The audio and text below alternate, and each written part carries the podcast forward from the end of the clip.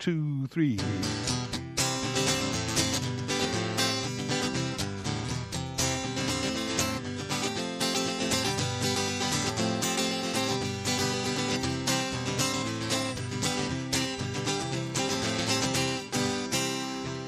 Quando sono solo in casa e solo devo restare per finire un lavoro o per col raffreddore.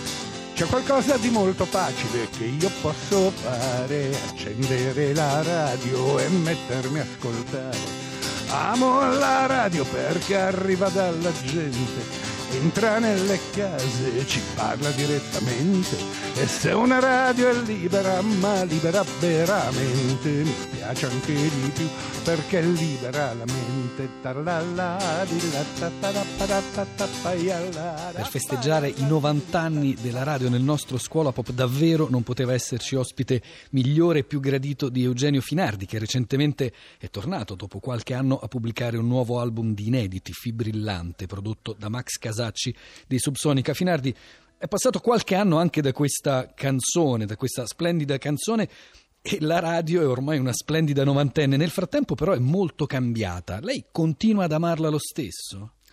Sì, sì, continuo ad ascoltarla e continuo ad amarla anche perché la radio ha saputo crescere. Purtroppo non è più il momento straordinario della nascita delle radio libere, che poi ha fatto bene a tutta la radiofonia in generale, anzi per assurdo forse oggi la radio più libera che c'è è proprio la RAI, no? eh, contro la quale questa canzone si esprimeva, anche se io poi ho cominciato proprio in questo palazzo a, a fare radio nel 1973 come programmista e fondamentalmente portavo i miei dischi da casa e, e, e li mettevo a disposizione. Ci sono tanti mezzi com- di comunicazione nuovi, la, internet, eccetera, ma la radio ha la capacità di colloquiare con, con noi, che è diverso dal, dal chattare, non è, non è così superficiale, non ha bisogno di una tastiera la radio veramente ti, ti, arriva e poi la radio usata bene ti informa. Con la radio si può scrivere, leggere o cucinare non c'è da stare immobili seduti lì a guardare. Forse è proprio quello che me la fa preferire, è che con la radio non si smette di pensare. E allora, prima domanda filologica finale, una domanda che le avrei voluto fare già da tanti anni. Arriva dalla gente, vuol dire arriva fino alla gente o parte dalla gente? Fino alla gente.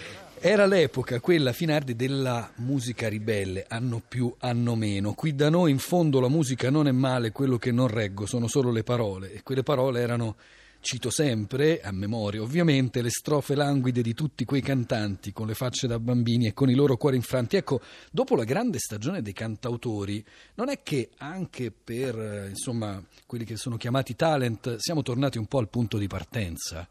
Ma in realtà eh, stiamo vivendo una, una realtà multipla. Eh, quando mi chiedono chi sia adesso a fare musica ribelle e se c'è qualcuno adesso che fa musica ribelle, io dico certamente, ma non sono più i cantautori che per la maggior parte, soprattutto quelli più giovani, cantano le piccole cose. Una strana generazione questa. Però i rapper, per esempio, fanno musica ribelle, fanno nomi e cognomi. Noi cantautori negli anni 70 usavamo, insomma, lasciavamo intendere, ma non arrivavamo proprio a a, a, citare nomi e cognomi, invece, invece, i rapper non hanno paura di attaccare proprio personalmente anche le massime personalità dello Stato. No? E forse i rapper non usano più il congiuntivo, mentre una cosa che mi ha sempre colpito è che anche all'epoca, cioè in quei testi arrabbiati, antagonisti di quegli anni, Finardi, lei usasse magari le parolacce ma non rinunciasse mai al congiuntivo. Cito da Cuba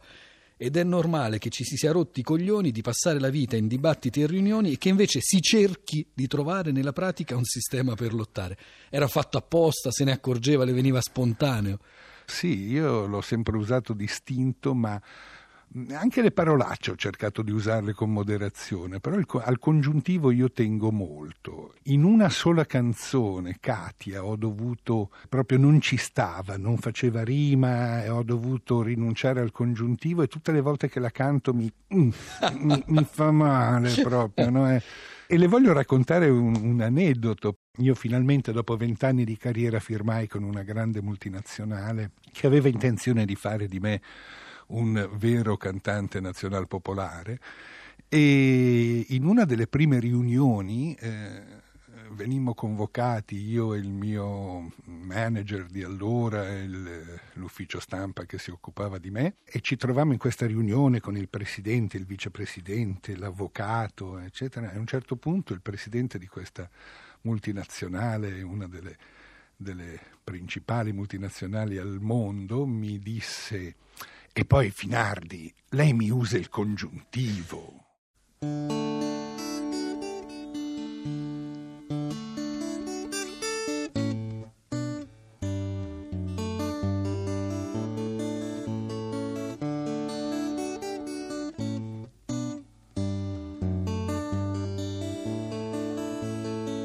Mi sento solo in mezzo alla gente, osservo tutto ma non tocco niente mi sento strano e poco importante, quasi fossi trasparente e poi resto fermo e non muovo niente.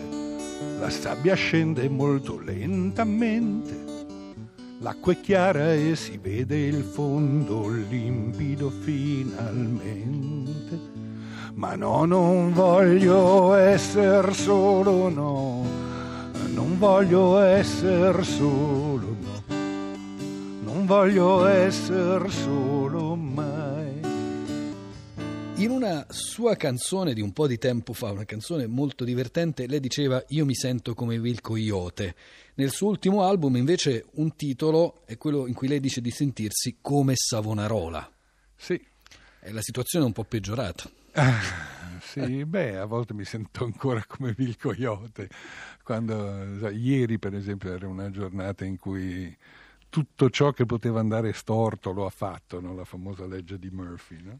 Sì, in questo momento credo che, che, molti della mia generazione si sentano come Savonarola, cioè urliamo mentre ci bruciano, mentre per le nostre idee siamo disposti a, a bruciare, ma nessuno ci ascolta, siamo impotenti davanti a, ai poteri forti.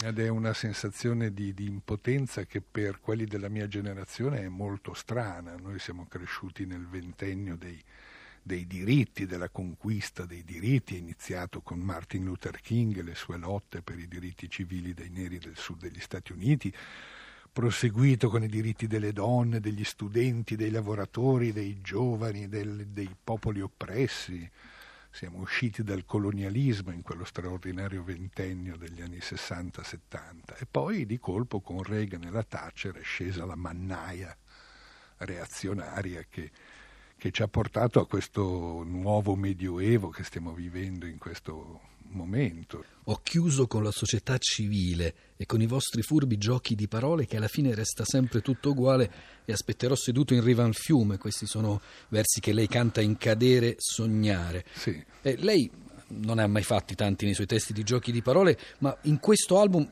va particolarmente dritto, parla chiaro, è una scelta anche militante oltre che artistica, Finardi. Forse ecco, la chiarezza è dovuta proprio al fatto che non è un'adesione partitica, non è un'adesione ideologica la mia, ma è, è, è un urlo che torna agli ideali fondamentali. No? Cioè stiamo vivendo un'epoca di grandissime ingiustizie, di grandissime diseguaglianze e questo sta, sta rompendo, il, rubando, strappando il futuro sotto i piedi di tanta gente come, come un tappeto. E, e questo è, è, è, crudele perché insieme alla perdita del lavoro si perde la dignità, si perde il ruolo nella società. E la cosa più assurda è che molti di coloro che perdono ingiustamente il lavoro non perché non lo facciano bene o perché non siano produttivi, ma semplicemente per i giochi dell'alta finanza e dell'economia, poi si vergognano di questo.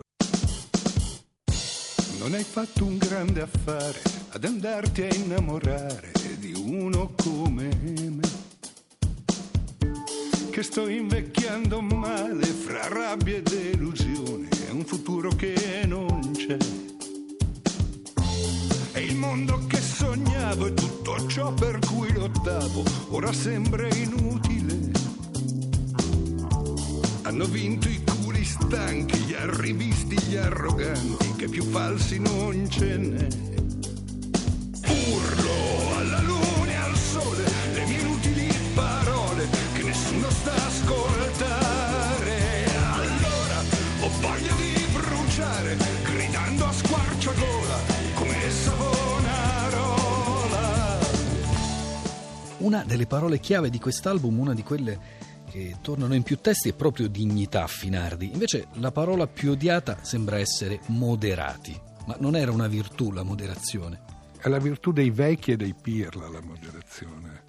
Einstein non era un moderato, eh, Picasso non era un moderato, Mozart non era un moderato. Forse l'unico grande genio moderato è stato Johann Sebastian Bach, che però ha fatto 19 figli, che non è esattamente un segno di moderazione. Non di castità, quantomeno.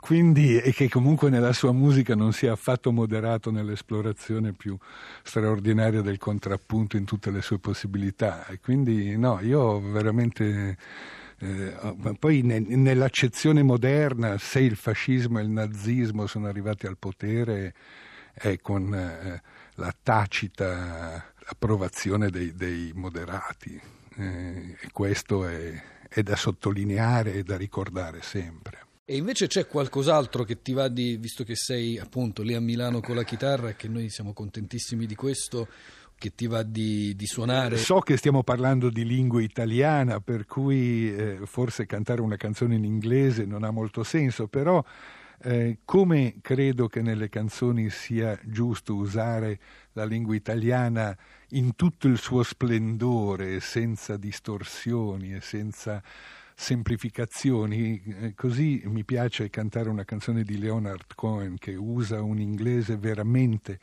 meraviglioso, appropriato, ricco, denso e, e, e pieno di significato nelle sue canzoni ed è, ed è bello sentire un poeta cantare.